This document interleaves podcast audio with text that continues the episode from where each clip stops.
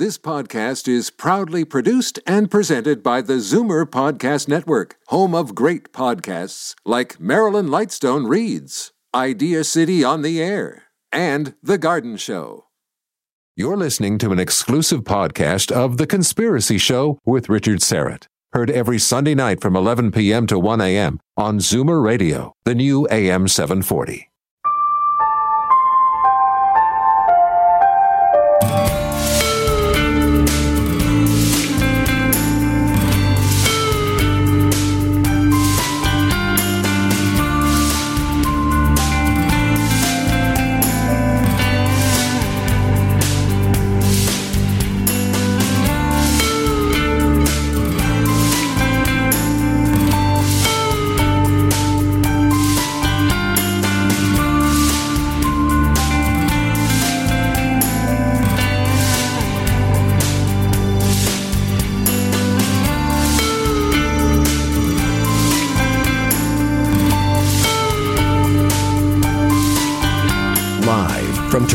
Canada, The Conspiracy Show with Richard Syrett from Zoomer Radio, AM 740.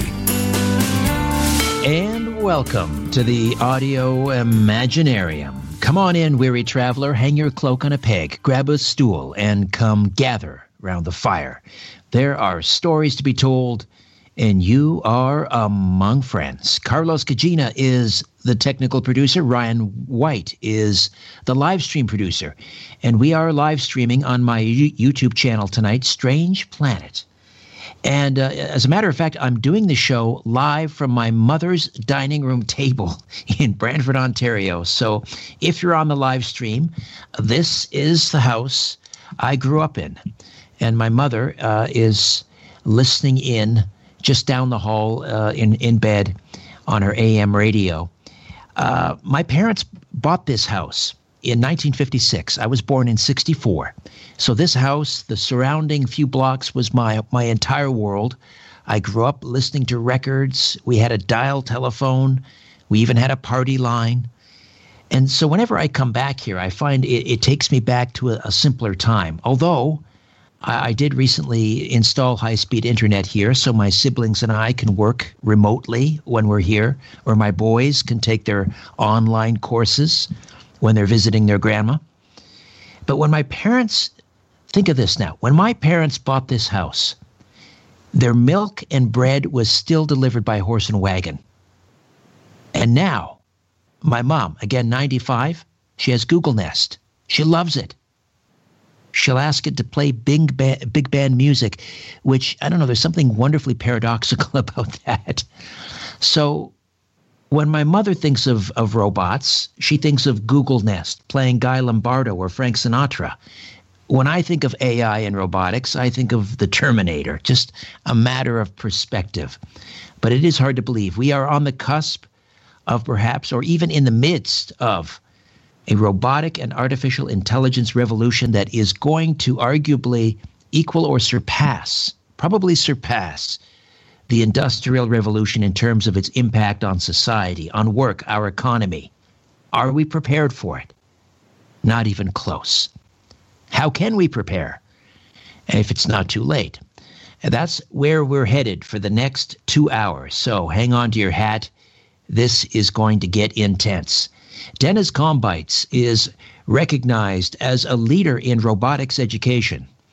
His approach to teaching robotics has helped thousands of students, and he's also trained hundreds of teachers, helping them understand best practices for teaching robotics.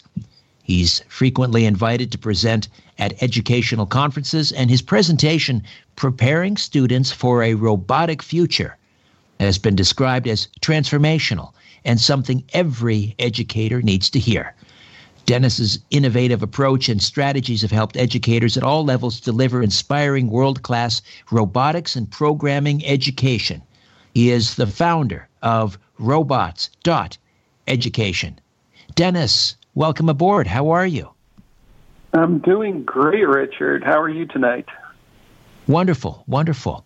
A little, you know, I, I'm not sure if I'm more interested in robotics or more frightened by it, or artificial intelligence, but we'll get into that shortly.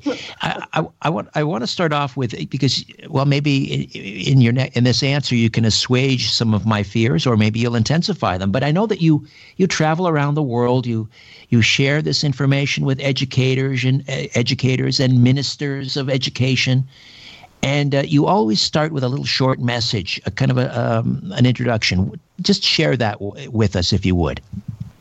Okay, thanks, Richard. The first thing I like to talk to educators or anybody about before we get into this information is the first half of the presentation, or the first half of the information, where we talk about the challenges, what's coming, types of jobs that are going to be affected, job loss, new opportunities that are coming, how we're doing in our preparations and stuff. A lot of that information can feel pretty overwhelming. And, a lot of times I do these presentations live with educators. Obviously, with COVID, it's a little bit different recently. But about the 20-minute mark, I can look out into the audience and I can just see a lot of open mouths and big eyes. And I recall once I was in New Jersey talking with an educator one-on-one, and I was explaining the changes of, what was coming. And the lady got so angry at me that she started to shake. And she said, you're the worst kind of person, profiteering off the demise of mankind. And then she stormed off. And I was really, truly quite rattled that first time that had happened.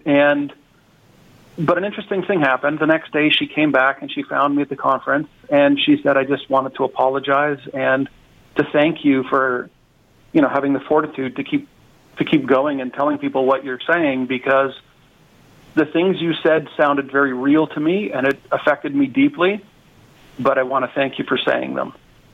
And so the one thing that I would say right now to your listeners is, we're going to go pretty deep down the rabbit hole of what's coming, and that's going to be pretty alarming for a lot of people.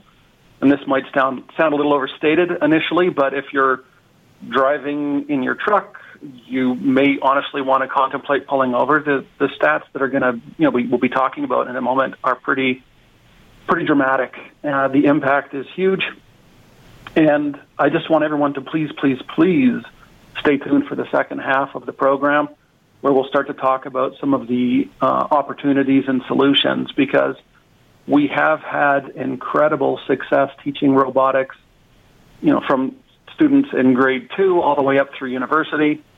And we've really had 100% success with kids, where every single one of them has been able to learn this. And so I think people are going to be surprised by some of the information. When we talk robotics, everybody gets an idea in their head in terms of what we're talking about. We talk about AI, they get a vision. But people are going to be surprised about what it is, and also surprised, I think, at what some of the solutions are and how they, they might fit into the future. So before we start talking about the forecasts and so forth, let's define some terms. Sure. Now, robots have been around for 50, 60 years, certainly in popular culture. And I had a robot as a kid, and with a battery-operated robot. It was very simple. It moved around on wheels, and it could do simple things. And in terms of artificial intelligence, I mentioned, I guess this isn't really artificial intelligence, but you'll sort of give us a proper definition, but I mentioned Google Nest off the top. And, of course, we have Siri now and these sorts of things. So explain what we're talking about here. First of all, let's start with robots, because many of us have an idea in our head when we're talking about robots. What exactly were we talking about here?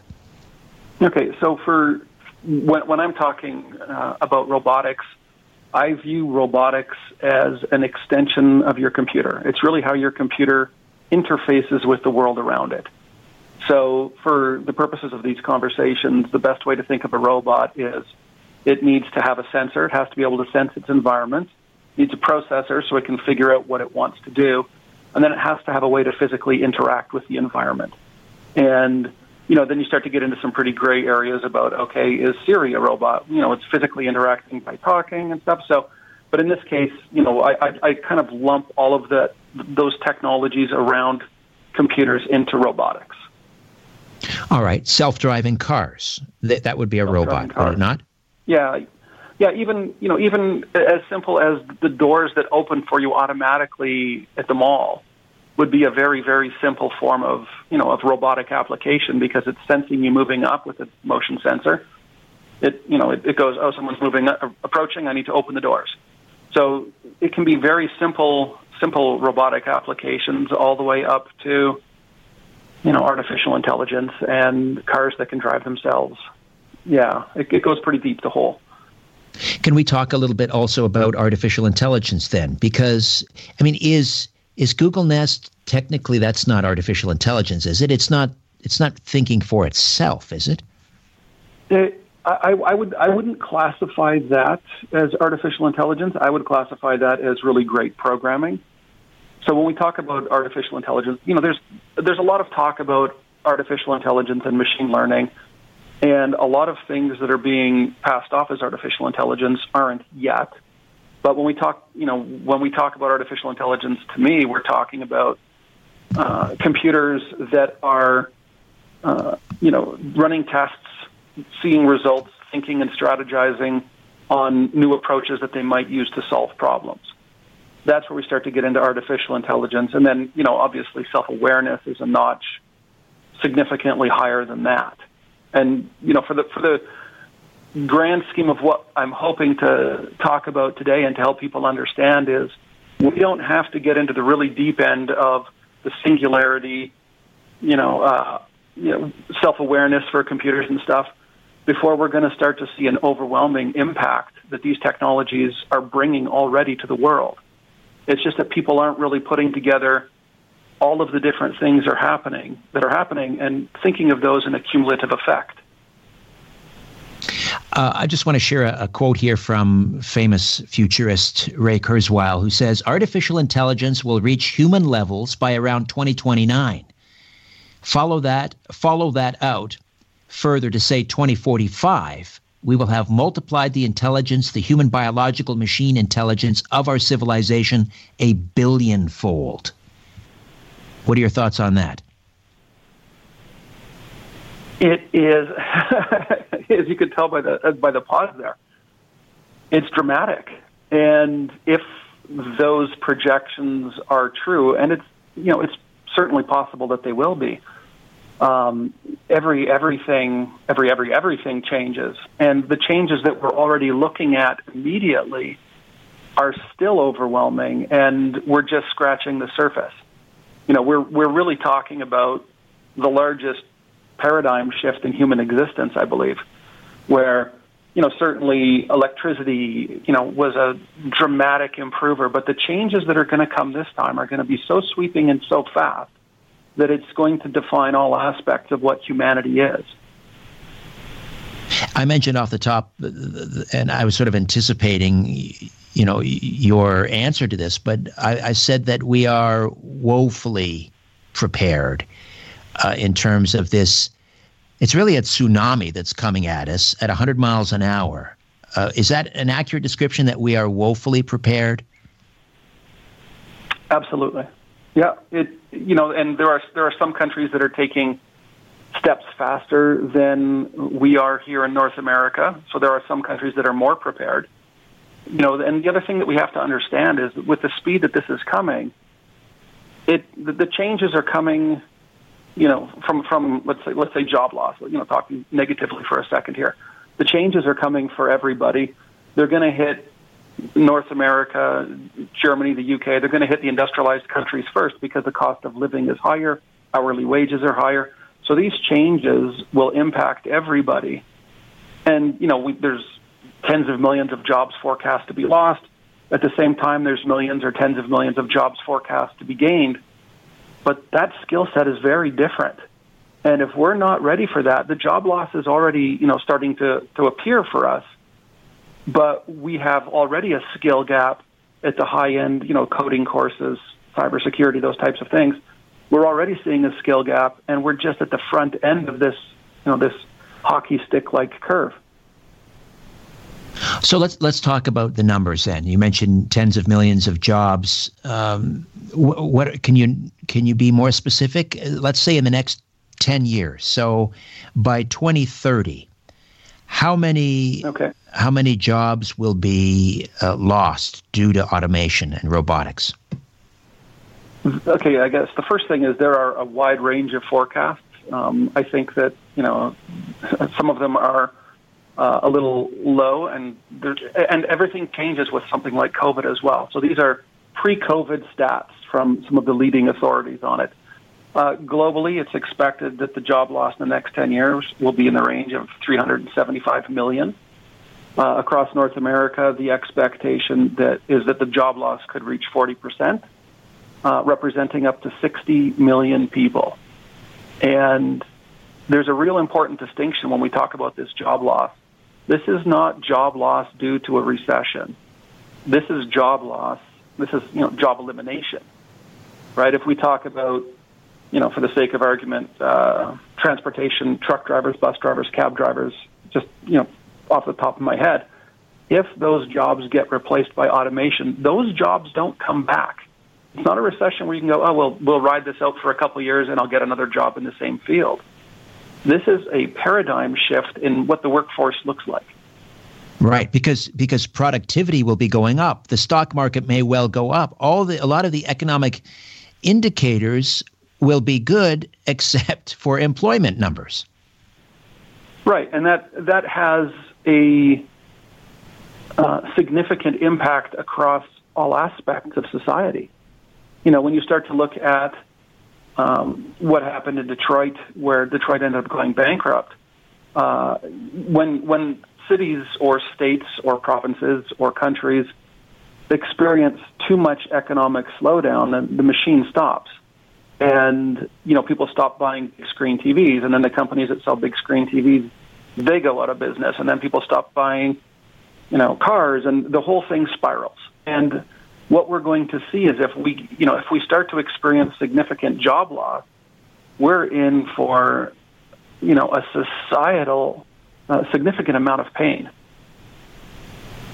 Right. The tax base. There'll be corporate taxes, but individual taxes, the tax base will be severely eroded. That means how will governments pay for services? That means how will we pay pensions? How will we pay... Well, in the States, Medicare, Medicaid. Up here, we have universal health care. How will that be paid for? How will people's retirement be paid for? It's interesting. The only person who really talked about this in the Democratic, the run for the Democratic leadership or candidate for president was Andrew Yang. And he was kind of dismissed as being a bit of a kook. Now, a lot of his policies I disagreed with, but I think overall, obviously a very intelligent, thoughtful person, very likable person. This is not part of the public discourse. This is not even a campaign issue. No, and honestly, Richard, it's the big one. It really, truly is the big one. When we look at, we talk about the social programs and stuff, and reduce tax base.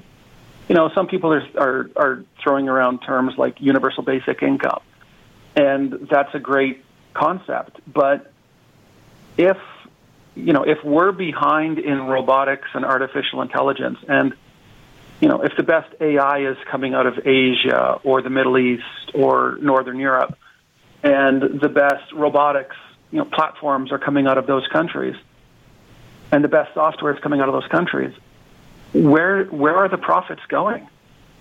They're going offshore. And you can't have universal basic income if you don't have money for the government to do it. So we're talking about a complete rethink in taxation. And the truth is, a lot of governments love to cut education because the cost doesn't show up for 5 or 10 years. But what we're very quickly going to find is the currency of the future is intellectual infrastructure, and we are behind on the curve. And the changes are coming for us first. This is an absolute crisis that is just not recognized. And it's obviously it's way too late to be having a discussion about whether this is a good thing or a bad thing. I mean, we could say, well, we're going to regulate to prevent job loss in the field of drivers, truck driving.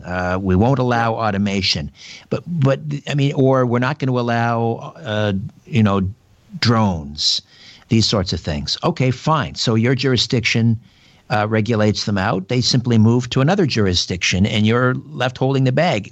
It's too late to have a philosophical discussion about whether we want this or whether it's a good thing. It's here. Now we have to adapt. I could not agree more. The changes are now upon us, and when we look at what's happening within education. And, you know, I've talked to 20,000 educators, so I've got a real good handle on this.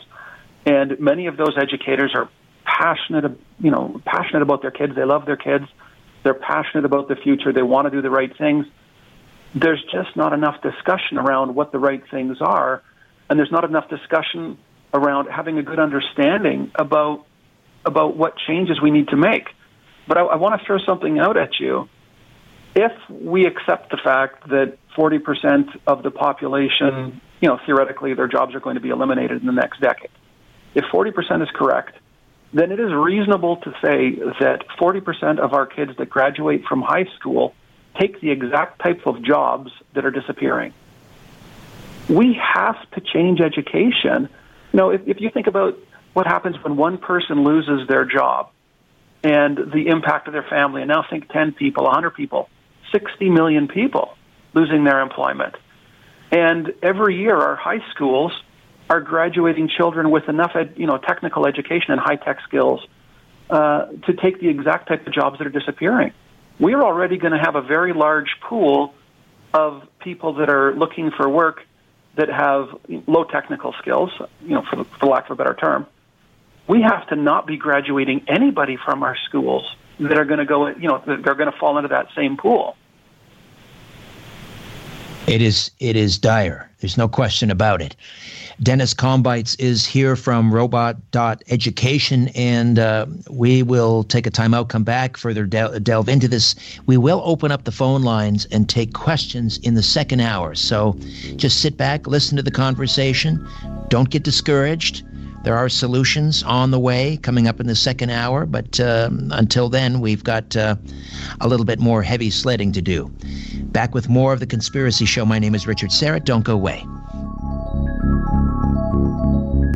PIN numbers, passcodes, social insurance numbers. If they make you wonder how private they are, here's two more numbers. 416-360-0740 or toll free at 1-866-740-4740. Welcome back. I love this quote regarding artificial intelligence and robotics from Steve Polyak. Before we work on an artificial intelligence, why don't we do something about natural stupidity? True enough. Dennis Kambeitz is here, the founder of Robots.Education. Robots.Education. Incidentally, Dennis, how do I know I'm talking to the Dennis and not the AI version of Dennis? I don't even have a good answer. I was thinking about doing something kind of silly on, you know, on the visuals for the podcast, and no AI would do that. But it's a good question. You know, computers have passed the Turing test, so it's it is getting trickier and harder to tell. Right. Now, we talked about job displacement, I mean, but there's sort of two angles to this. There's the jobs, the robots that will displace you. But then there's also assistive robotics. So that, for example, in Japan, they're using robots to help, you know, the elderly, to care for the elderly, you know, to carry them upstairs and these sorts of things. Yeah. I think definitely what we're going to see in a lot of industries are the robots that are appearing first will be assistive. But I think it's important to understand what an assistive robot means. because if an assistive robot is doing 30% of an accountant's job, or a bookkeeper's job, then really a company needs to have 30% less accountants or bookkeepers. And so a lot of companies are coming out going, we're not making robots that are going to replace people. We're making robots that are going to help people do their job better.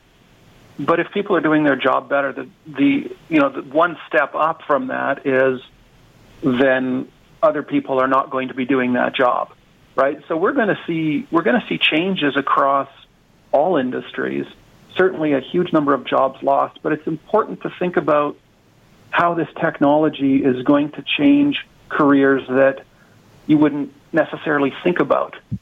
And yes, this is interesting. Yeah, give me an example of that, because you and I have talked before, and you gave some examples I hadn't even thought of that will be replaced by robots or will be assisted by robots. So one of the ones that I love is, and it's one of the first couple of these aren't really replaced by robots, but just that you would have to have robotics literacy or high tech skills and literacy to get these types of jobs. And the first one I love is the fashion industry. And I was at a robotics conference 6 or 7 years ago, probably now, and we're talking heavy-duty robotics, drones, assembly line robots, and I was giving a presentation on the impact that we're going to see worldwide and on the workforce. And I was surprised over the next 2 days by how many people that I met at this conference that were from the fashion industry. And initially you would think, well, fashion design and robotics, those two things are about as far down the spectrum as they could be.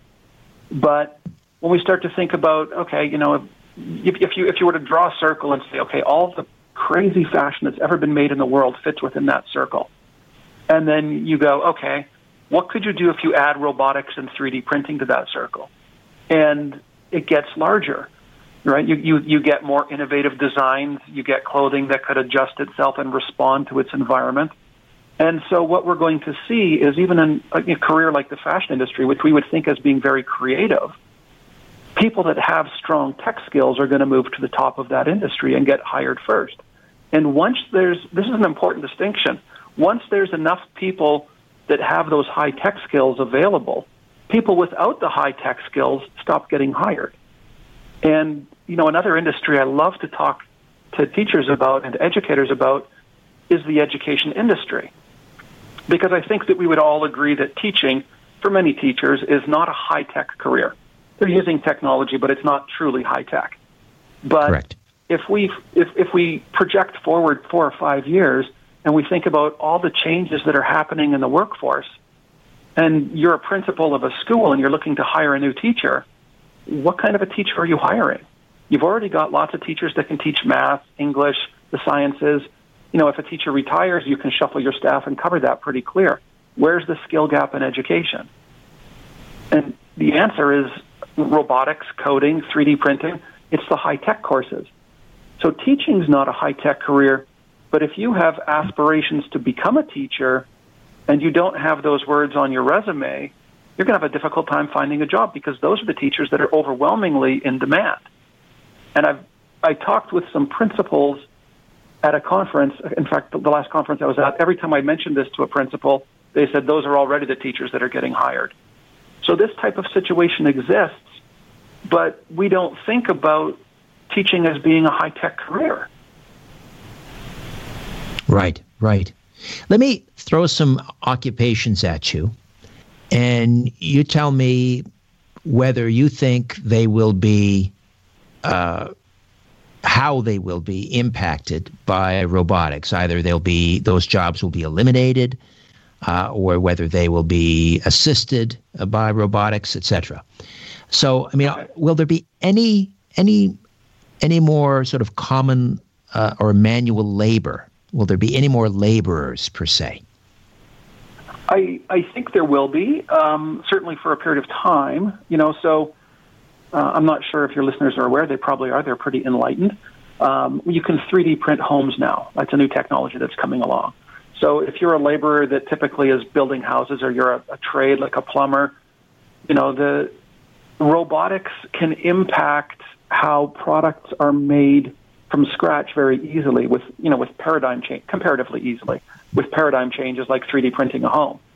But, you know, one of the things that robotics and AI is not good at and won't be for quite a while is, if you know, if you're a plumber and you go into an existing house, you're looking at a wide range of variables and having to make decisions on what the best course of action is.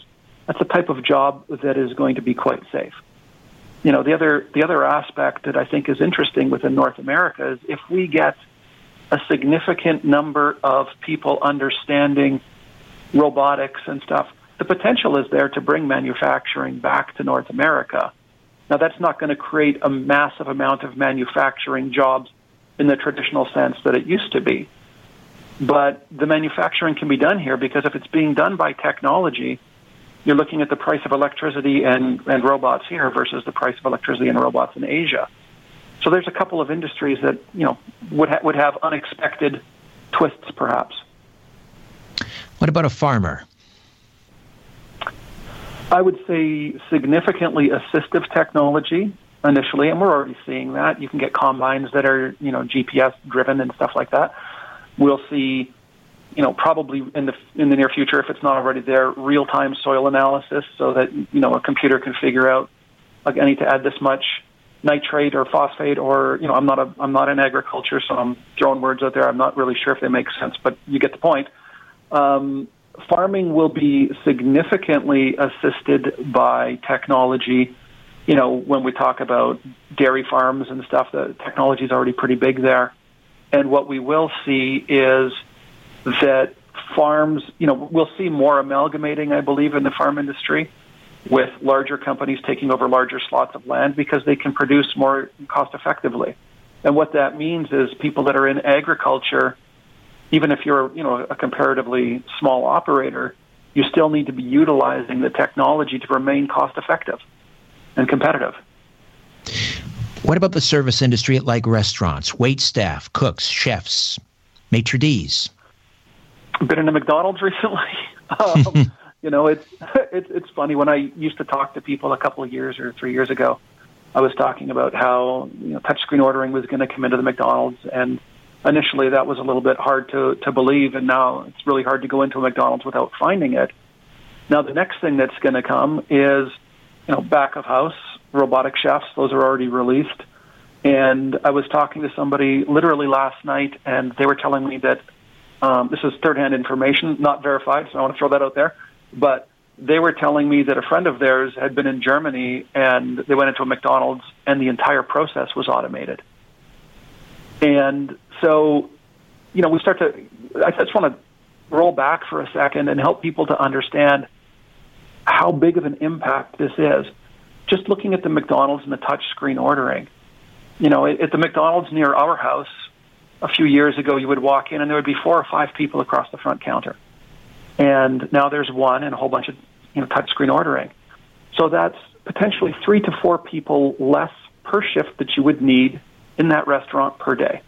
So let's say 7 people per day per restaurant, 15,000 restaurants. 105,000 jobs that don't exist today that existed 2 years ago. No headlines. You know, in our country, when Sears was going bankrupt, big headlines about 3,000 jobs being displaced. And that is big news. We're talking 105,000 jobs disappearing. And this is not a shot against McDonald's because, you know, and I've asked thousands of educators this. If you paid $1 million or $2 million or $500,000, whatever the total is, to get your McDonald's franchise, and by putting in touchscreen ordering, you could save $200,000 a year. Who here is keeping the people employed? And not a single hand has ever gone up. So what we have to understand is this is human nature, right? Economics always wins. And true enough. Excuse me, Dennis, I have to jump in here. We have to take a time out. We'll come back and continue this. Dennis Kambeitz, what an incredibly appropriate name to discuss computers and artificial intelligence and robotics. Dennis Kambeitz from Robots.Education. More on the other side. My name is Richard Syrett. You're listening to The Conspiracy Show. Don't go away. Providing the evidence and letting you draw your own conclusions. This is The Conspiracy Show with Richard Syrett on Zoomer Radio. You know, Dennis, during the Industrial Revolution, there were these, they were called Luddites, I guess, and they were opposed to early forms of mechanization and so forth, and they would go in and sabotage equipment, and I think these were the Luddites. If I've got that wrong, forgive me, but there was a group that was opposed to this, and they tried to, you know, forestall really the inevitable. I'm wondering, it'd be interesting to get your take on whether you think there will be a similar response to robotics and artificial intelligence. I think the first thing that we need to recognize is that the world is changing all at the same time. So trying to stall your local, evolution of these technologies is only going to put your country at greater risk. That's an important thing to know. Certainly, there will be people that will not want these technologies to come in, but ultimately governments will have two options, and one option is to make sure that all of their people, can be successful in the new workplace. And the other option is going to be to slap massively high tariffs on everything and functionally try to exist as a silo. And, historically, that hasn't been a great approach to things. But, the biggest thing that people need to do right now is do their best to understand how their industry is going to potentially change. And, Richard, know this. I'm not an advocate of saying everyone needs to be a roboticist or a coder. Certainly, the people that understand those technologies and get to the top level, they are going to be handsomely rewarded in the workplace and do incredible things. But what I am a massive advocate of is robotics literacy. We all have to have an understanding of what is coming, how our jobs are going to change. If you're working in a kitchen beside a robot, you don't necessarily have to know how to program that robot, but you have to be comfortable being there. And if you're a manager of a retail store, you don't have to know how to program the robots that are in the warehouse or the customer service robots, but you have to understand the potential of what they can do, what their strengths are, their limitations. The whole workflow of many, many industries is going to change. And the people that understand that and take the steps to try and set themselves up today are going to be hugely, hugely advantaged. I was going through kind of a list of occupations and wondering how they'll be impacted by robotics. And I mentioned the service industry, restaurants. Let's say, for example, like a chef who really is an artist working with food. I suppose you could get a robot that knew exactly how to, mixed with artificial intelligence, mix the precise, ingredients and so forth. I mean, do you see a time when the great chefs of Europe, for example, will all be replaced at the Michelin star restaurants with robots? I'd sure like to think not. But I think that what we'll find is there will be restaurants that care about that, where you want the human touch, and restaurants that don't. But if you're going into a fast food place, if I'm going through a drive-thru, I care about what comes out on my plate. The experience, it's not about the experience, it's about the food. There are going to be restaurants where it's about the experience. And the same thing is true of painters, for example. You can have a robot or a machine create a perfect replica of you out of oil in the future. But if I want a perfect replica, I'll take a photograph, right? I want that human interpretation. And, but I would say in a lot of cases, robotic chefs will be replicating recipes from great chefs. Yeah, I think that's a probability for sure. What about the medical field? Surgeons, nurses, dentists, doctors? Some of that. Okay, that whole industry is getting a major upgrade. First off, and again, if you understand those technologies, you're way better off. We'll be having doctors in Toronto operating in patients in New York. That type of thing will happen in the future. We'll certainly see support staff, orderlies and stuff like that. Those people are potentially at more risk, and in fact, there are robotic orderlies already. But you know, there's when you're dealing with people, particularly people that are in distress, like a medical situation. The best interface. Look, I sound like a computer. Now you're really not sure who you're talking to. You're raising my suspicions. The best interface is another person. And I did a presentation at a school, and you know, they made an announcement, said anybody who wants to come and hear this robotics presentation, you know, come down to the theater. And at the end of the presentation, I talked to one of the teachers, and she was a psychology teacher, and I said, I'm surprised you were here. And she said she asked her kids, do you want to go? And they did, because they were curious if their jobs, you know, as therapists and psychologists in the future would be replaced. And my answer to that teacher was, certainly there will be AI call lines that will do a pretty good job. But if we step back for a second and think about the pain to humanity of what happens when 60 million people lose their jobs. And remember, a lot of these people are going to be, you know, if you've been a trucker for 20 years, and this is not picking on a trucker, you probably don't have a huge amount of the new tech skills. So then you lose your job, and you're like, okay, what can I do? And we're going to start to see a lot of people suffering emotional consequences of what's coming. And, you know, so the therapists and psychiatrists are going to be, those jobs will be increasing in demand. And again, though, in those jobs, if you understand robotics and AI and you have that literacy, you're not a roboticist, but if you have that literacy, you're significantly more able to get people back into being productive members and feeling good about their future and how they do fit in society. Empathy.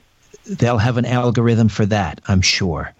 That's what really scares me, the loss of humanity ultimately. We'll take another quick time out, come back. Dennis Kambeitz stays with us for the full 2 hours. We will open the phone lines at the top of the hour, take questions and comments, and also I'll be taking questions from the YouTube live chat. Back with more in a moment. Stay with us.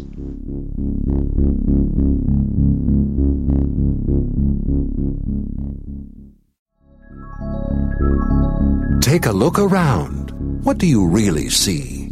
This is where you can tell all about it. The Conspiracy Show with Richard Syrett on Zoomer Radio. A quick programming note. Next week will be dedicated the full 2 hours to the anniversary of 9/11. Morgan Reynolds, founder of nomoregames.net, economics professor emeritus, former chief economist for the U.S. Department of Labor under George W. Bush, and Dr. Judy Wood, the author of Where Did the Towers Go? Evidence of Directed Energy on 9/11. They'll both be along for the full 2 hours. And again, that's next week. 2 hours on the anniversary of 9/11. Dennis Kambeitz is with us from Robots.Education, and we touched on this earlier. The impact on the workforce, for example. We talked about high unemployment, but there's some other aspects that will be affected, and one of those is crime. So are we talking here about an increase in crime due to loss of jobs, or are we talking about how robots will be utilized in crime prevention? Well, it's certainly both of those are possibilities. The law enforcement, like all other industries, is rapidly changing as new technology becomes available. Big data analysis and stuff is now all part of crime fighting. Certainly surveillance methodology will change. But as as technology comes, and, you know, with robotics and AI, it's important to understand those are industries, yes, but more importantly, much like computers, they're layers across all industry. And as we get new technology, then we have the potential for new and more innovative crimes, so we need new and more innovative law enforcement to combat that. But certainly, one of the big things is when we talk about the number of jobs going away, people just hear that number, and it's so hard to put that, you know, into your mind and to contemplate what that looks like practically.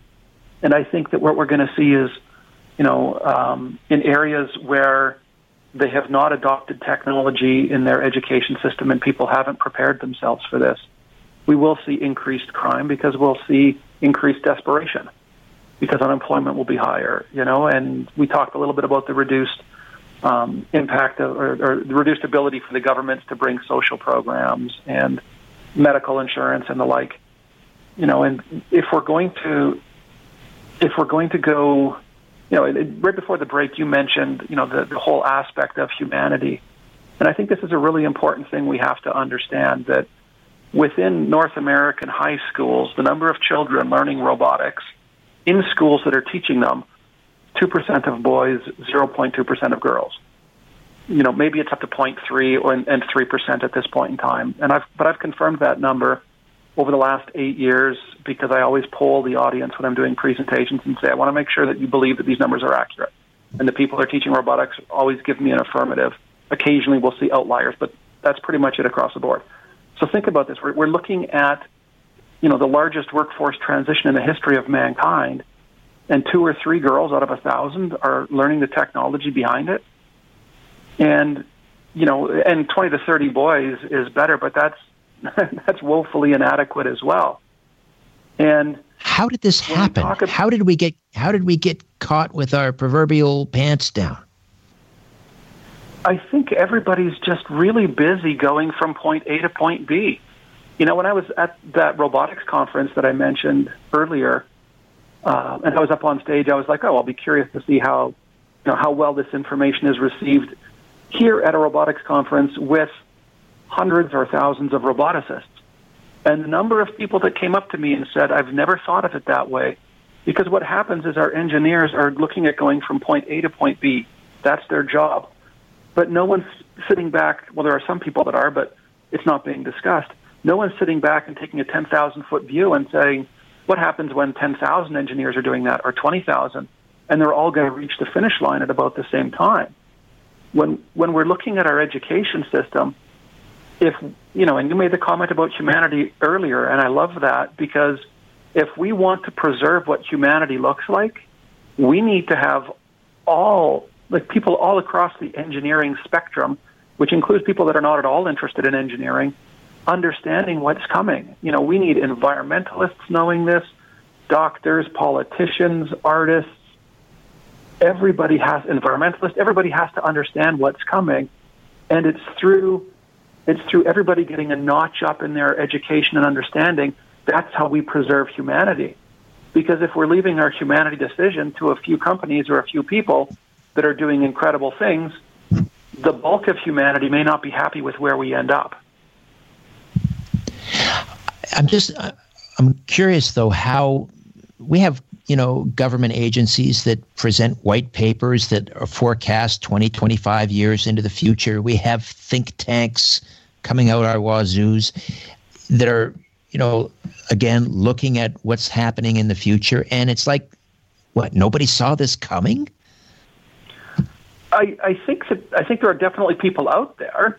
You know, I mean, there are a number of very excellent futurists, and certainly there are think tanks. And in fact, we're putting together a think tank that will, for late October, and then we're going to run one hopefully each month, but the October one's a lock, where we're going to be inviting a number of top futurists, economists, educators, government officials, business leaders.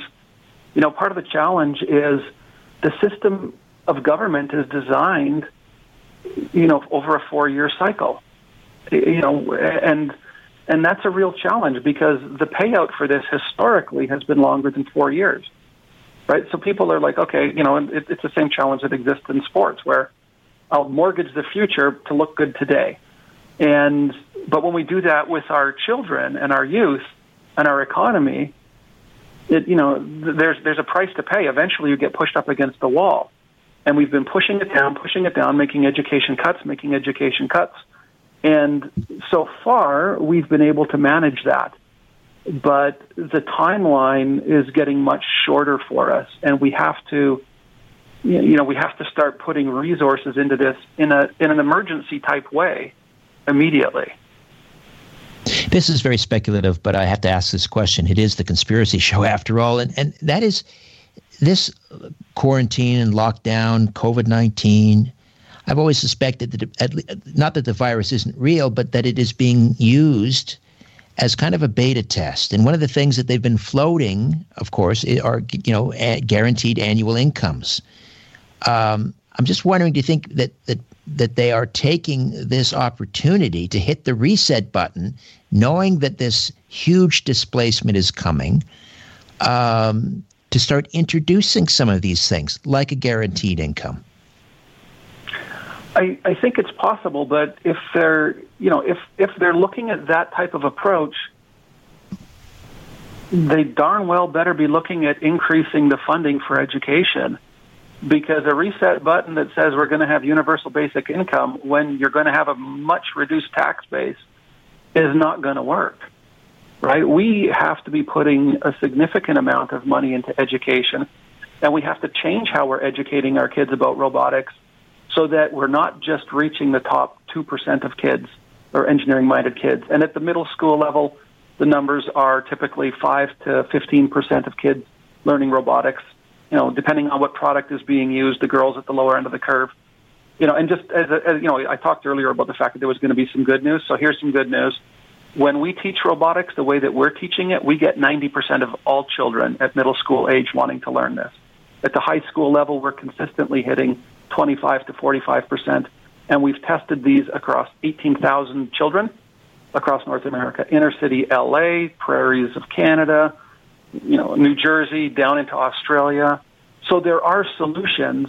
It just takes an awareness at the educator level and at the government level of the changes that are coming, how sweeping they're going to be, and then putting into place the resources to make these changes happen. But it's not expensive.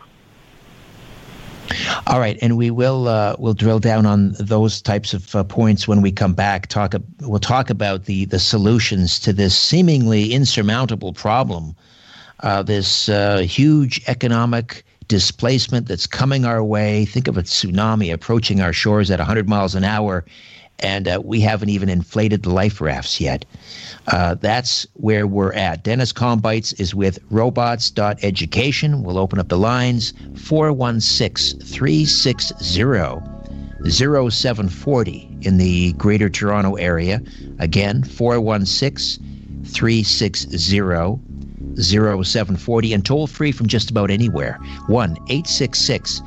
1-866-740-4740. We'll also take questions from those of you gathered in our YouTube live chat. Stay with us as we roll into hour two with the robotics revolution and Dennis Kambeitz. Stay with us. Live from Toronto, Canada, Earth, The Conspiracy Show with Richard Syrett on Zoomer Radio. Well, thanks for inviting me into your home. Long haul truck, RV, camper, taxi.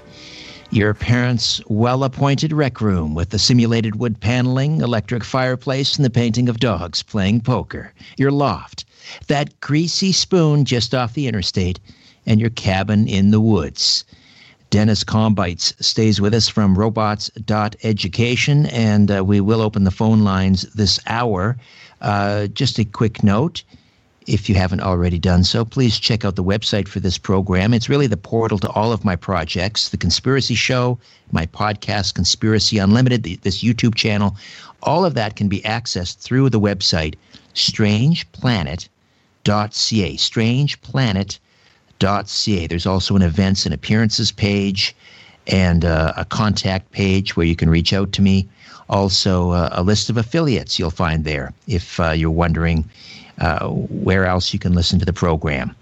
And while you're at strangeplanet.ca, just take a moment and register for my free monthly newsletter, Inner Sanctum. All I need is your email. It just takes but a second. Again, it's a free monthly newsletter, and it's delivered right to your email inbox every month. And the September issue of Inner Sanctum will be published within the next couple of days. So again, register at strangeplanet.ca. So Dennis, before we start talking about some solutions, I want you to sort of, let's begin this hour with some positive news here. I talked about my perception of, robots and artificial intelligence is informed by the Terminator franchise of movies, which is kind of the robot apocalypse and the singularity you mentioned, that sort of thing. But make the case for robots and artificial intelligence. Paint me a rosy picture of what life might be like through the advent of robotics and artificial intelligence. I think the first thing is that we will, go further, go smaller. We will obviously invent incredible new things. There's a lot of concern over the environment right now. If we're going to fix the environment, that's going to come from technology. We're going to get massively smarter over the next 10 years, and we're going to start to see some biotechnology, which will be potentially, on one hand, frightening, but we're going to see some things that are significantly life-changing for people that are, suffering from Alzheimer's or a range of different ailments.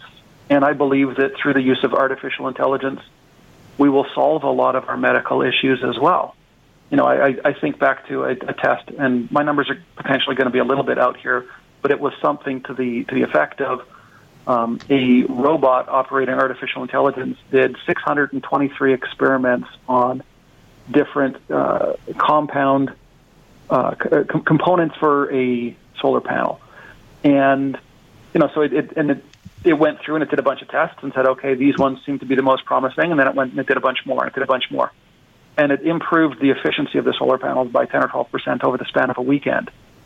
And we're going to start to see some things like that. So there's a lot to be excited about. We're going to understand, we'll go deeper into the ocean, deeper into volcanoes, further into space, inside the human body. We're going to do incredible things. You can get robotic prosthetics now, which you can control largely with your mind, and that your mind can understand, like if you've got a robotic foot, if you're stepping on a pebble or something like that, you get that feedback now.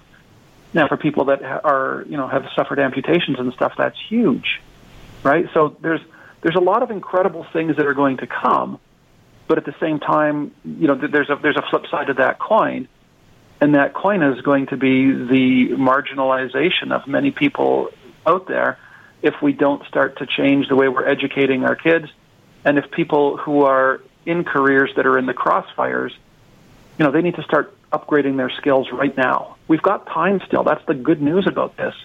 These changes are not right around the corner. We have time. And interestingly, COVID presents a bit of an opportunity for some people if they're collecting CERB or if they're not, up in Canada, or they're, underemployed right now. If you're normally getting 40 hours and you're getting 20 only now at your job, that's a great opportunity for you to spend that time investing in yourself, right? And I mean, if we sit there and we wait for good things to happen to us, this is not the time for that. And those good things aren't going to happen on their own, but people right now need to be looking at the future and in understanding what's going to change about their careers, and then starting to pivot now while there's still time. And there is time. We just have to move now. So many of us, someone my age, thinking how, the learning curve would just be insurmountable. We're talking, robots and programming and coding. I mean, that's just beyond my capacity. Assuage my fears. Okay. So I've trained hundreds of teachers to teach robotics. I would say 95% of those teachers had no prior robotics or coding experience. Robotics isn't what people think it is anymore, right? Like, it's kind of like computers back in the 70s or 80s. It used to be very hard to program. Not many people could do it. And now we all use computers all day long. Right. Yeah, exactly. And so It used to be very, very difficult, but there's software out there now that makes programming robots and learning robotics and coding quite easy. So I mentioned earlier that I've taught robotics to thousands of kids. I've done demonstrations for more than 18,000 children. And in 45 minutes, with a group of grade 4 students, with the software that we use to teach, I can get those students to program a robot, a humanoid robot, to wave, to talk. They'll record their voice and have it come out the robot. Then I'll get them to give the robot a name, and they'll communicate with it verbally to get it to wave. They'll have the robot tracking color and recognizing a student, and they will do that all in 45 minutes. Now, at the end of that hour or 45-minute period, they're not really going to know a lot about what they've done, but the fact that they could execute that in that speed points to the simplicity. And more than that, what I love to do is they're working with a robot that is about a foot high. It's an easy robot, which is EZ-Robot. They're working with that, and they program it, and all the way through the presentation, I've got the software up on the screen behind me so they can all see what we're doing. So a student programs the robot to wave. And I say to all the other kids, okay, who could do that? Everybody puts their hand up. So at the end of 45 minutes, I have all of the kids understanding they could program this little humanoid robot. And then I'll show them a video of a life-sized humanoid robot. And, it's an InMoov robot, and it looks very intimidating. It looks like the robot off of iRobot. And so I'll say to the kids, and if they're older, I'll say, okay, who here, you've all said you could program this little one. Who could program this big one? And almost nobody thinks they could. But this particular InMoov robot is programmed using the exact same hardware and software as the little guy they were using. So I'll say to the kids, okay, let's look at what the robot's doing. He's moving servos. Did you program your robot to move servos? You did. All of you could do that. This robot uses the exact same hardware and software. And the robot's talking. It's got a built-in camera. It's seeing. It's recognizing things. It's understanding. And, in 2 minutes, the kids go from feeling like, okay, I could program a toy, to looking at this big robot and go, I could program a life-sized humanoid robot. And the difference in how they view themselves in that moment is incredible, right? We're teaching robotics and we're teaching coding, but the biggest impact we're having is we're changing the way children view themselves and allowing them to visualize themselves in a high-tech world. And now imagine if we do that in a school and all the 5th graders and 6th graders feel like they could program robots. How does that change the courses they take in middle school or junior high? How does that change what they take in high school? How does it change the careers they go into? We're totally redefining what the future looks like for those kids, and we can do that in 45 minutes, and we do it all day long, and it's super easy, and we make that available to schools for free. There are solutions out there. The schools just don't know that those solutions are there, and they're not looking for them because they don't understand the scope of challenge that we're facing. What's interesting is a lot of schools now, and parents, myself included, are looking for high schools for their kids that offer STEM programs: science, technology, engineering, mathematics. One would assume that as part of these STEM programs, there would already be robotics and coding. So if it's not already in STEM, where are we going to find it? Okay, and so this is important. It is in STEM to a degree. Some schools that are teaching, that are STEM-centric still don't have a lot of robotics courses, but it's coming. But here's an important thing. If you're, kind of what you've described is the concept of a STEM magnet school. And this is, to me, one of the real misconceptions within education, or the real dangers. So if we've got a STEM magnet school and you send your child to a STEM school, presumably that's because your child does well in science and is interested in that. They're engineering-minded, technical-minded. So you're sending them to a STEM school to go off on into their incredible future. And that's awesome. And those schools are moving in this direction. But just stepping back for a second and looking at this societally, if we have STEM magnet schools, the opposite of that is what's happening in the other schools that are not STEM magnet schools. Because if districts are putting a huge amount of resources into their STEM schools, that means the other schools are getting, less because there's a limited number of dollars to go around. And just think for a second, all of the jobs that robotics and artificial intelligence is going to replace first. You know, retail, food services, transportation, manufacturing. Those are not the kids that are typically going into STEM education. They're not going off to university, you know, to go be engineers. Those are the kids that need this STEM education the most, and they're the ones that get it the least. And even in schools where we have robotics courses and stuff, we teach it like it's an engineering course, which only appeals to engineering-minded kids. And, you know, this is an important distinction. I'm not, you know, trying to throw shade at educators that are teaching robotics. God bless them. They're doing a critically important thing. And by and large, they're doing a really great job, but they're doing a great job for 2% of the kids or 3% of the kids, 5%, 15%. And they're doing it for the kids that are the most engineering-minded. And, you know, we want to lift those kids up as high as we can, but those kids were already going to go off to university to be great, you know, and be engineers and, you know, leaders anyways. What we have to do societally is understand that we have to really find a way to reach the kids that are not STEM-centric. They're not engineering-minded. Those kids need this education every bit as much or more than the kids that are going to the STEM magnet school. And the way that we're teaching robotics, by and large, isn't reaching them. Now we can, because we're hitting 90% of kids at the middle school level, but we do things differently than what schools are typically doing. I want to come back to this students in a moment, but there are people that have already gone through, many people listening, that have already gone through the education system. Their educational career is, they, you know, more or less finished, and they're working in many of these jobs that are going to be impacted by robotics. They may be displaced by robotics. They're not in high school. So what do they do? And this is one of the big challenges that are going to be is going to be facing the world and certainly North America. I believe I saw some forecasts that were $43 billion to try to reskill the people that are going to need reskilling, and that the workforce could only profitably reskill 25% of people. Right? So we're looking at a real crunch here. And if educators think they don't have money to put into education today, where are they going to find $43 billion to reskill the people losing their jobs? Right? So now it has to happen. But my advice to everybody who is, you know, listening to this program and maybe a little bit fearful about their future, you do have a place in the future. Everybody can learn this stuff. The first thing you need to do is recognize that you don't have to be a roboticist at the end of your journey, and you certainly don't have to be a roboticist at the start of your journey.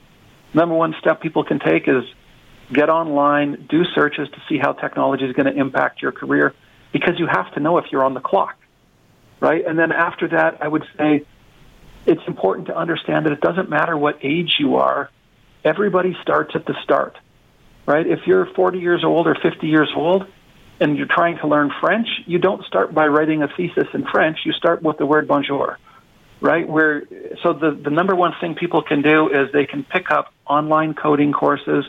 They can buy, you know, entry-level robotics products that are easy enough for children to learn, and they can feel great about starting there. And if they have kids, they can learn it with their kids, and it's an awesome bonding experience, and both of them are getting upskilled. The World Economic Forum released a survey in 2018 that said by 2022, 54% of adults were going to need significant upskilling and retraining to remain competitive in the workforce. 54% over a 4-year period.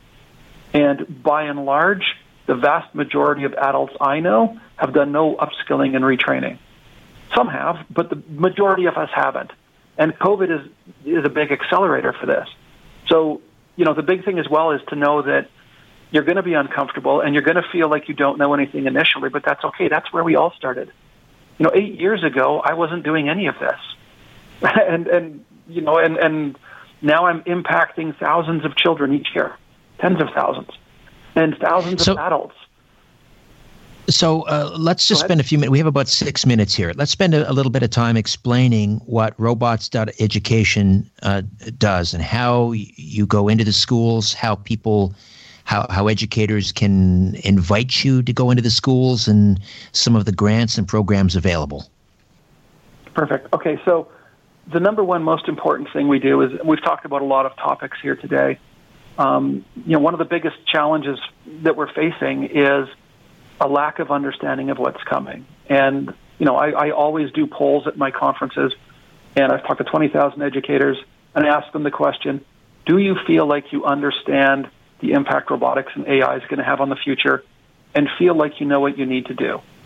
And the number of people who have indicated by their, you know, by their own judging, not this isn't me judging them, that's them judging themselves, number of people who have told me they feel confident and that they know what they need to do is less than 50, which is about 1 in 400. So we're in the midst of the greatest transition in the history of man, and 1 in 400 people feels like they know where the goalposts are and they know how to get there.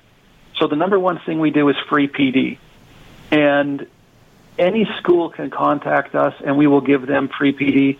You know, we used to do a lot of it in person. Still, sometimes we can. But with COVID, sometimes it's going to need to be online, but that's fine. We've done it with hundreds of schools. You said PD, so professional development for teachers. Yeah. And, you know, what I would also say is if there's parents out there and you've got kids, go into your schools and talk to the schools. Find out if they're teaching robotics and coding and 3D printing. Do they understand those technologies? And if you don't feel that they're super aware, connect us with them. Because, you know, all we have to do is give people a little bit of information, and then they can start to go down the right path. So the free PD, professional development, is the big one. We also offer free robotics training for teachers, and we offer free student sessions, robotic sessions that are interactive where the kids can come up and program the robots. And, you know, I've talked to schools, parent associations. The goal is we want the educators to understand where we need to go. We want the children to be excited about going there. We want the parents to understand where we need to go. And when we do that, we get culture change, and we can do great things in a very short period of time. Now, one of the other things we do is we offer demo robots to schools. If they're interested in teaching robotics, they can contact us. We may be able to send a robot or a small number of robots into each school where they can get literate with it and start to get comfortable. And then we'll also give them training and stuff with that. So we've got a huge range of free options for schools to try to help bring them along. Last year we had a coding grant where we were giving free coding away to 4,000 schools. And this is comprehensive coding education. It's 300 hours of coding education. And we're trying to put that back in place again this year. I can't confirm today that that's there, but it likely will be. But we've got coding solutions where schools can bring coding into the, you know, for all of their kids for as little as $1.50 per student. And now if you think about, okay, it's $1.50 per student per year, and my child is going to be in school for 8 years, you know, learning this, we're talking about $20. And your children can get a coding education. These solutions are not expensive. Putting robotics into a school ends up being between $10 and $20 per student. So they're not expensive if you're selecting the right solutions and, you know, you're implementing them correctly. So we help schools do that as well. So again, educators should log on to robots.education, and there's a contact page there, and reach out. Yeah, and I guess one more thing I'd throw out there is, you know, if there are influencers out there, either at the government level or even on social media, or philanthropists out there, I would invite them to contact us as well. We are very open to collaboration and finding solutions, you know, for everybody here. It's not just about trying to raise up our engineering-minded or our students that are in the wealthiest neighborhoods. It's about trying to raise everybody up because we have to get through this as humanity. All right. I have a number of questions lined up from our YouTube live chat, and we'll get to those when we come back. Again, we also have opened the phone lines, questions and comments for Dennis Kambeitz at 416-360-0740 in the Greater Toronto Area, 416-360-0740, and toll free from just about anywhere, 1-866-740-4740. You're listening to The Conspiracy Show with Richard Syrett from Zoomer Radio. All right, I'm going to go to the YouTube live chat here, and Art by Sid, one of our regulars, asks, have there been any recent public polls done by you, Dennis, asking people if they want more AI in their daily lives? Also, do you think due to COVID-19, will more people embrace AI? We have not conducted any polls pertaining to the interest that people have with AI. And I think that if we did, you know, from all of my discussion, people would be at this point a little afraid of it, by and large. But there's AI all around us that we're not really thinking of, or at least there's, you know, there's intelligent machines coming all around us. So I think that, yeah, the public would be mostly afraid of it at this point, and that's due to the spectacular nature of movies like Terminator and the like. Sorry, and then the second half of the question, could you repeat that again? My apologies. Do you think COVID-19 will cause more people to embrace AI? I think you sort of answered that earlier, but just if you wouldn't mind repeating. Yeah, I think that certainly there will be a segment of society that feels safer around machines than people with regards to COVID. But there's one thing that is undeniable, and that's the fact that COVID has accelerated the use of robotics and AI, and will continue to accelerate it. So all of the forecasts that we had, those were all based on, you know, reasonable and known expectations at the time. We didn't think at those times when we were putting those forecasts together that we would see something that would be as game-changing as COVID. All right. Roger Vega asks, do you believe AI will in any way enable us to harness free energy, or will we still depend on the oil and gas cartels? I think that certainly we will make energy increasingly available, free, certainly possibly. But that, I believe that that's probably a ways off, you know, truly. We're gonna discover there's things we don't know that we don't know pertaining to alternative energy sources. Certainly, I want to see us pushing in those areas, but there are there's going to be a lot of challenges. I think we're going to be looking at using oil and gas for a decent amount of time for a significant portion of our energy, and I think that, you know, we need to be pushing as hard as we can towards truly clean energy, because a lot of things that are advertised as clean are not that clean. Right. Of course, you know, inside assembly plants, and I'm thinking of, you know, robotics or robots assembling self-driving cars, etc.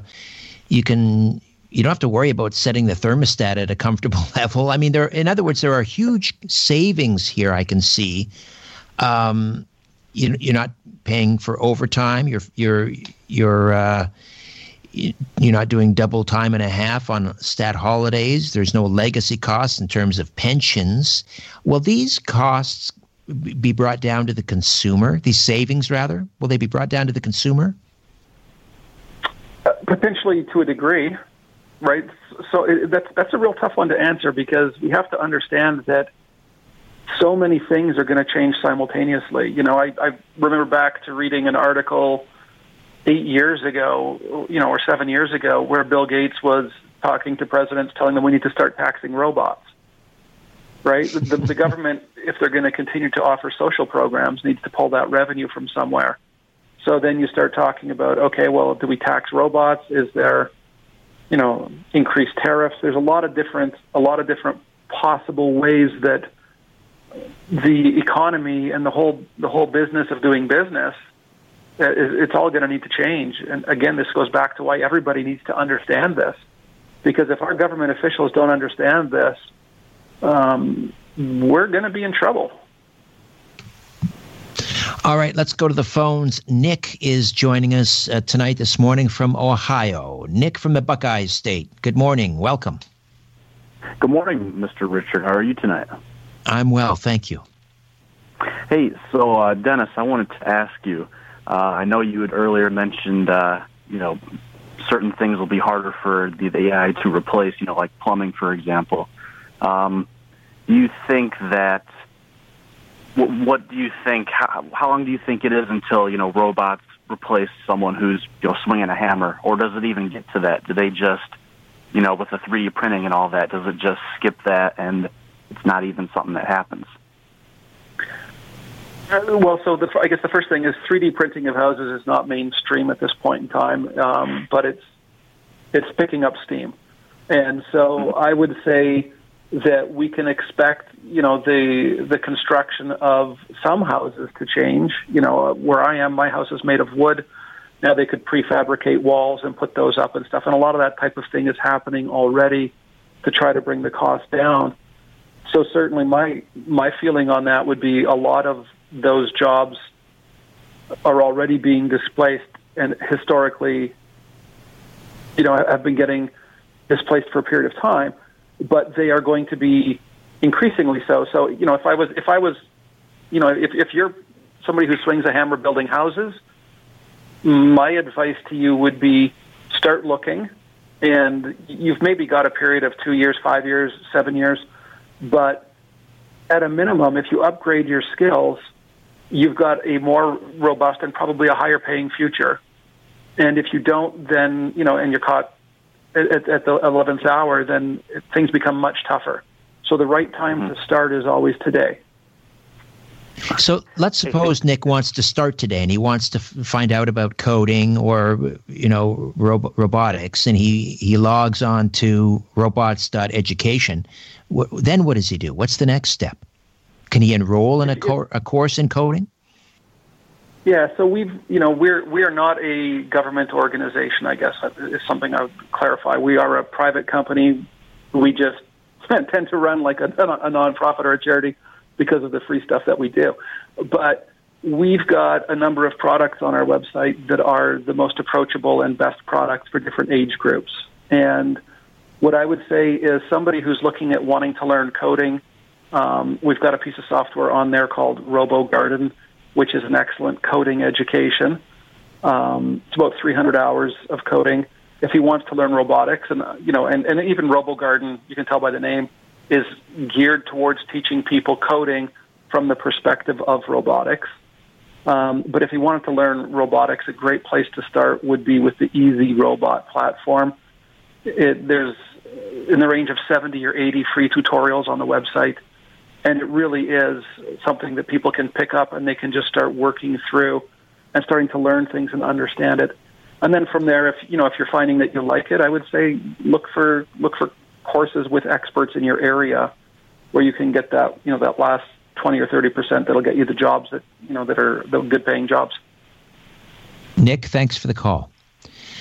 Let's see, Level Inc. asks, you keep saying kids need to have robotics literacy. What can we do as parents when we don't control the public school curriculum? Excellent question.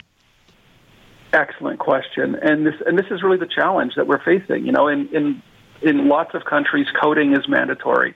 In the province of BC, it became mandatory a couple of years ago, but it's still going through some growing pains.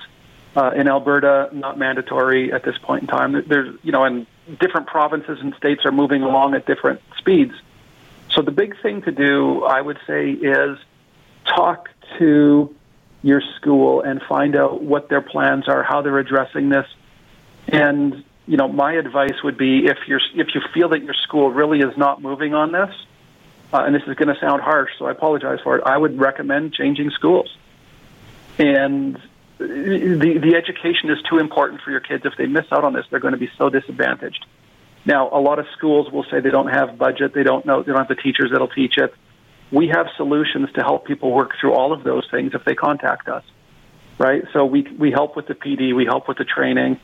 I've helped a number of schools find the money to put robotics into their schools, and it's quite cost effective. So really what it comes down to is it's not part of the core curriculum in many, many places right now in North America, which is a big problem. So we need to bring it to the kids in the most engaging way possible to get as many of them to take voluntary courses as we can. I think we have time for Thinker asks, does Dennis have any information on advanced NASA or DARPA advanced robot technology or applications? And what's the difference between programming a bot in a virtual world and a real-world robot? Okay, so I don't have specific knowledge pertaining to what NASA or DARPA might be up to at this exact time. I've got no inside secrets that I can share. But with regards to programming a bot virtually or online versus a real one, from an engagement level, if we're talking about students or adults that are contemplating learning this, if you have the robot, on the desk or on the table in front of you, the level of engagement is massively, massively higher. Getting that real-time feedback is huge. And, when I'm doing presentations for kids, I talk to my robot and he responds. I say, JD, show me how strong you are. And he starts doing push-ups. And the instant he does that, you can hear all the desks move and everybody's, now they're paying attention to the presentation. And I say, what else can you do? And he does a headstand. And it's the kids that can program all these things. So if you're dealing with a physical robot, from an engagement perspective, the children and adults will build an emotional connection with the robot, which might sound a little bit creepy, but it's really, really excellent for engagement. Well, it's kind of weird. I want to tell a real quick story. Okay, I'm going to get you to tell that. Sorry, Dennis, I'm up against a break here. I'll get to that quick story. On the other side, Dennis Kambeitz from Robots.Education, back with more of The Conspiracy Show. Stay with us. Different views make great conversation. This is The Conspiracy Show with Richard Syrett on Zoomer Radio. To speak with Richard live, call 416-360-0740 or toll free at 1-866-740-4740. Before the break, Dennis, you were going to share a story, and I think this had to do with sort of student engagement with robotics. Yeah, this one's a personal one. When I was first starting to learn robotics myself, I had one of the humanoid robots at home, and I had programmed it to do the push-ups and respond to my voice. So I showed it to my daughter, and I said, JD, show me how strong you are. Same thing I always do. And she was so blown away by it. As soon as it stood back up, she picked it up and gave it a big hug and said, "Good job, JD. Good job, girl." And at that time, my sons were like, "That's not a girl robot. That's a boy robot." And I was, and while they were bickering, I was just sitting there with my head in my hand, going, "Oh my God, my daughter's in love with a robot," because I had just finished watching some AI show, and and I was sitting there and I was taken aback for a little bit, and then a couple hours passed, and I was like, "Wait a second! Your daughter thought the robot was awesome. You can use that emotional connection to bring all kinds of STEM education to her." And so, that's the kind of impact that we see when the kids are working with a physical robot. So if if we're talking about an adult that's looking at getting an education, you can use software that has got a virtual robot and stuff in it, and you can still get all of the same education and lessons, but you won't see the same high level of engagement. Right. You told me a story the last time we spoke that involved some students that were totally engaged with what you were teaching them, and then you found out something quite interesting about these students. Do you remember that story? Yeah, so this was I had been asked to teach a week-long robotics course at a small town in Alberta, and they were having something called Experiential Learning Week. So the kids could pick whatever subject matter they were interested in. They would bring an expert in, and all the kids would get 35 hours straight of school time learning that one thing or doing that one thing. So the bakers were baking. So I had a group of kids that wanted to learn robotics. And, of course, it was all boys because they said, who wants to learn robotics? And no girls put their hand up. But over the span of the week, 10 or 15 or 20 girls came into the library, and they would all stop and just watch these boys programming these humanoid robots and these spider robots. But in particular, the humanoid robot really caught the girls' attention. And so I would go over and I'd say, hey, would you be interested in learning to program this? And every single one of them said yes. right? So they were all interested in learning robotics with the equipment that we were using. They just thought that robotics was something different because of what it historically has been. But a really cool thing happened to me at the end of the second day. So I've got 15 boys from grades 7 to 12, all learning robotics. End of the second day, I took the supervising teacher aside, and I said, I am blown away by your kids. It's been 2 straight days of learning nothing but robotics, which is very cerebral. And I'm like, it's been 2 days, and your kids are still laser-focused. And his comment back to me was awesome. He said, you don't even know the half of it. These are the kids that are failing or are nearly failing. They don't bother showing up for school, and if they come, they tell the teacher, you know, where to go and walk out of the class. Those are the kids you have here, and I didn't tell you that before you came because I was afraid that you might not come. And my response was, you know, thank you so much for not telling me, because I might have come in with some preconceived notions, but here we had a group of 15 kids that would have been considered at risk. You know, the teachers in this school would have said, you know, are challenging to varying degrees. And I thought that they had cherry-picked the grade A students for me. They were all achieving at a high level. They were all super engaged. And at the end of it, the school did a focus group and asked those 15 boys what they would be interested in, again, if they ran another, you know, experiential learning week. And 14 said robotics and 1 said rocketry. Now imagine the paradigm there where you've got a bunch of kids that are on the brink of, you know, or high risk of dropping out of school or not performing well. And those kids have a great future, and it's robotics. It's going to be the fastest growing industry in the world. The number of times we've had that exact type of experience, I just can't even tell you. It's virtually every time. That's very powerful. Solar Warden in the YouTube live chat asks, can you explain quantum computing and how can it be applied with respect to AI? Honestly, that one's a little bit above my pay grade. You know, quantum computing is a whole nother episode that would be best handled truly by someone who's an expert in that. So I don't want to get into it and misinform.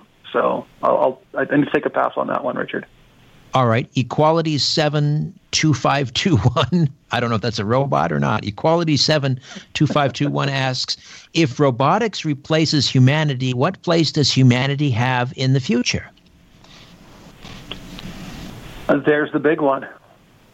You know, there's a question I love to ask kids, and when we wrote our robotics curriculum, we put ethics in there and morals and stuff, and we started to ask some tough questions because we want the kids to start thinking about them. And I want to put a question out there that is kind of shows how slippery the slope is. And the question that I ask is, okay, imagine that, you know, each of you got into an accident and your hand got amputated, and you know you could get a robotic hand that you could connect to your brain. And that would, you know, allow you to use your hand. Who thinks that would be a great idea? And everybody will put their hand up. And I'll say, okay, well, now imagine that you got your forearm amputated, so from the elbow up. And now you've got a robotic forearm in hand. Still a good idea? Everybody says yes. I'm like, okay, well, imagine that there's hydraulics in there, and that hand is 50 times stronger than a human hand. Still a good idea? And now people are like, wait a second, I don't have one of those hands. I'm disadvantaged. And then I drop the big one. I'm like, okay, what happens now if someone says, I've got one of these super robotic hands and I want a second one? And they choose to have their arm amputated to get a super strong robotic arm. And at that point in time, everybody's convinced that that's the wrong thing for us to do. So we've gone from, of course, it's totally obvious, to no, absolutely, we shouldn't be doing this. And nothing has changed. We've got the same data. So we're, you know, humanity is in for some real tough questions in terms of what should we be doing, and you know the top thinkers in the space of AI and stuff. You look at Elon Musk, and you know his biggest concern is what happens with AI. He's got an AI company. he's got Neuralink, and he looks at this and he goes, we have to be ready for this because it is going to be a large question. You know, all the things that we've been talking about, the big impacts to the world that we're going to see in the next decade, None of those involve the science fiction aspect of robotics and AI. Those are all the generic vanilla things that are already started to happen, and it's still already the biggest thing. All right, so we've got to take a quick time out. Humanity aspect. Dennis, you bet. All right, we'll take a quick time out, come back, finish up with Dennis Kambeitz and your calls and questions right here on The Conspiracy Show. Shaking the world and seeing what falls. This is The Conspiracy Show with Richard Syrett from Zoomer Radio. What about broadcasters, Dennis? Am I going to be replaced by a robot or artificial intelligence? No, Richard, nobody could replace you. you ask questions.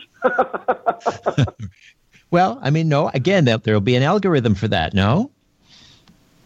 Well, they could put stuff in it. So much of what you do is the human touch and the interaction and sensing inflections in voice and... You know, that those are going to be things that are going to be very difficult for AI to pick up on, I believe. The military. I mean, we already have drones, but they're tethered to a human. That human could be thousands of miles away. But how soon do you think before robots will be fighting our battles on the battlefield and they will be untethered from humans? In other words, again, algorithms will be making these decisions, when to shoot, when not to.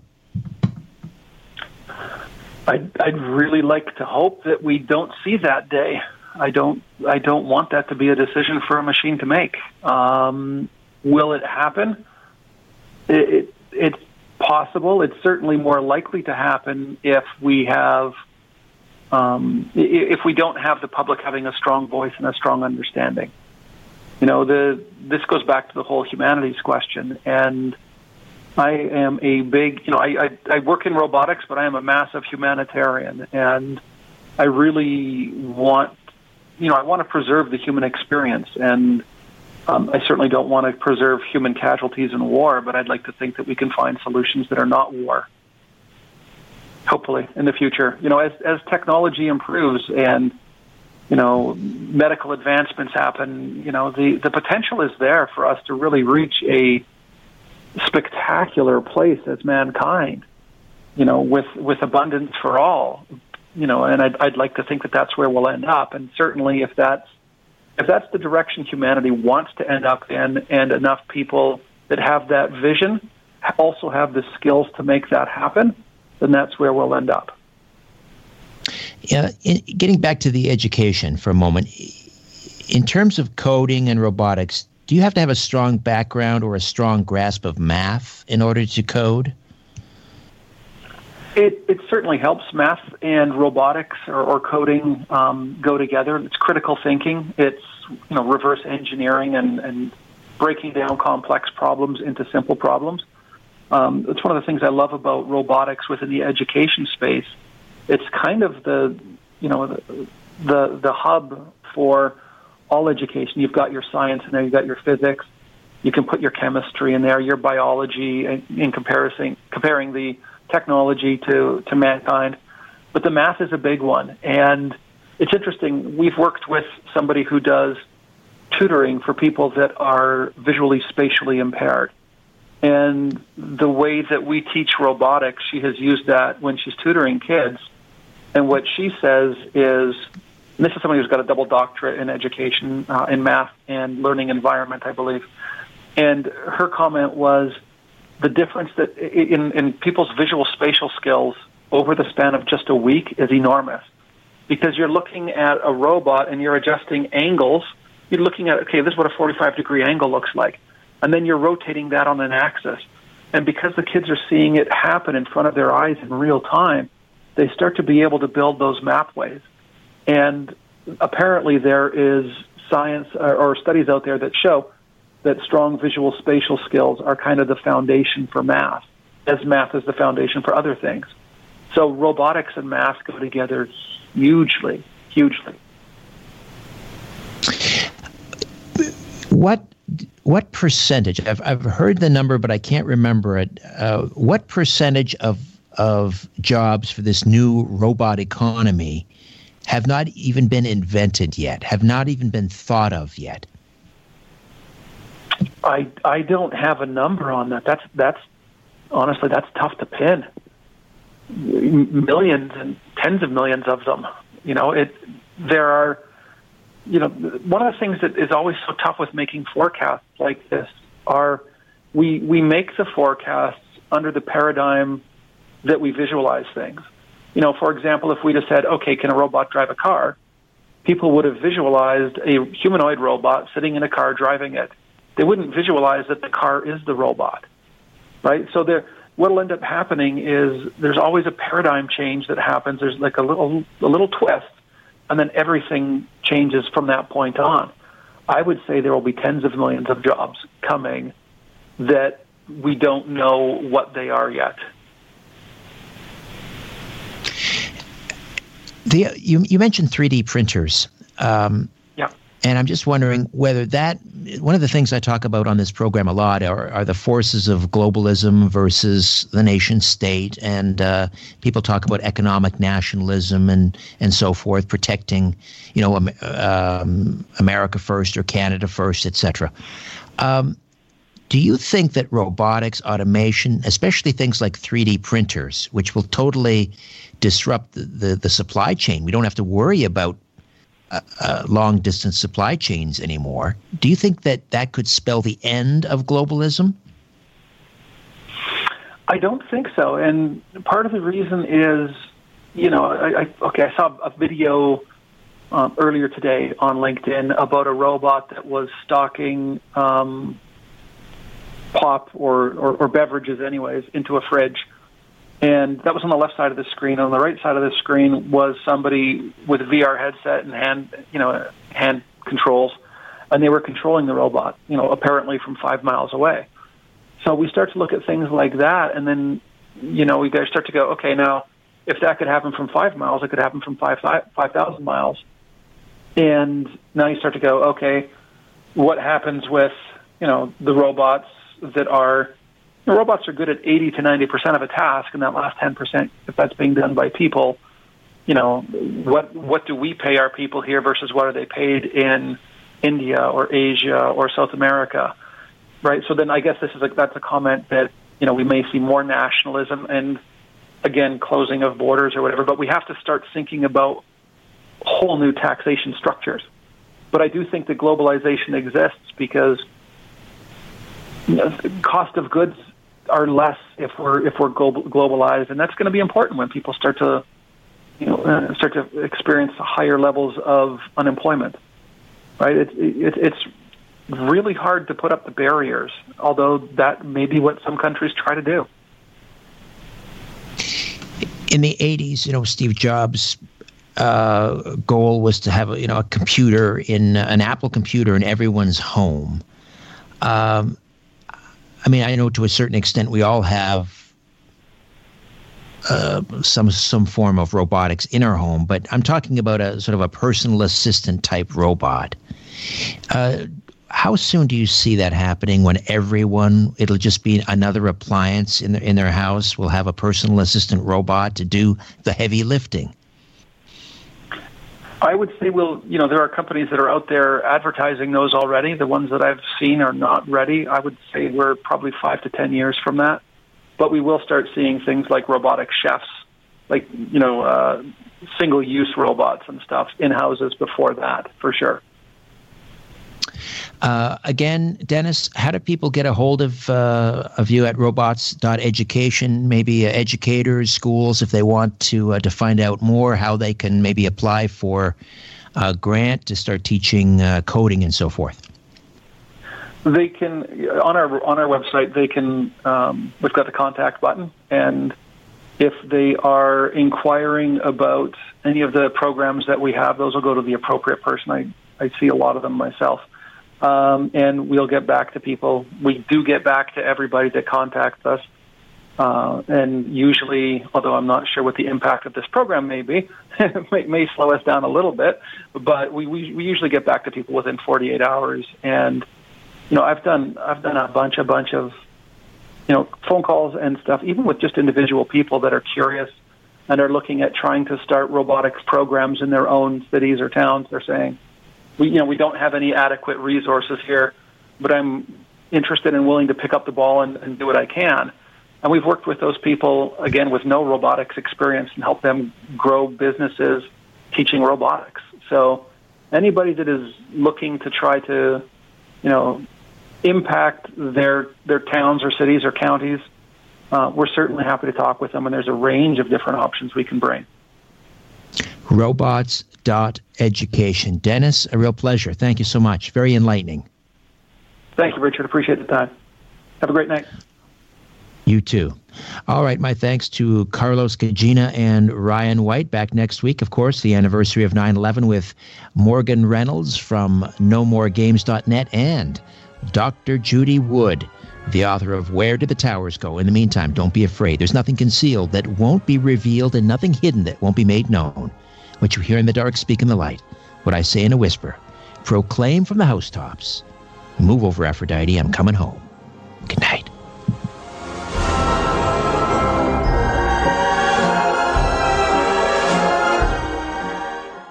This podcast is proudly produced and presented by the Zoomer Podcast Network, home of great podcasts like Marilyn Lightstone Reads, Idea City on the Air, and The Garden Show.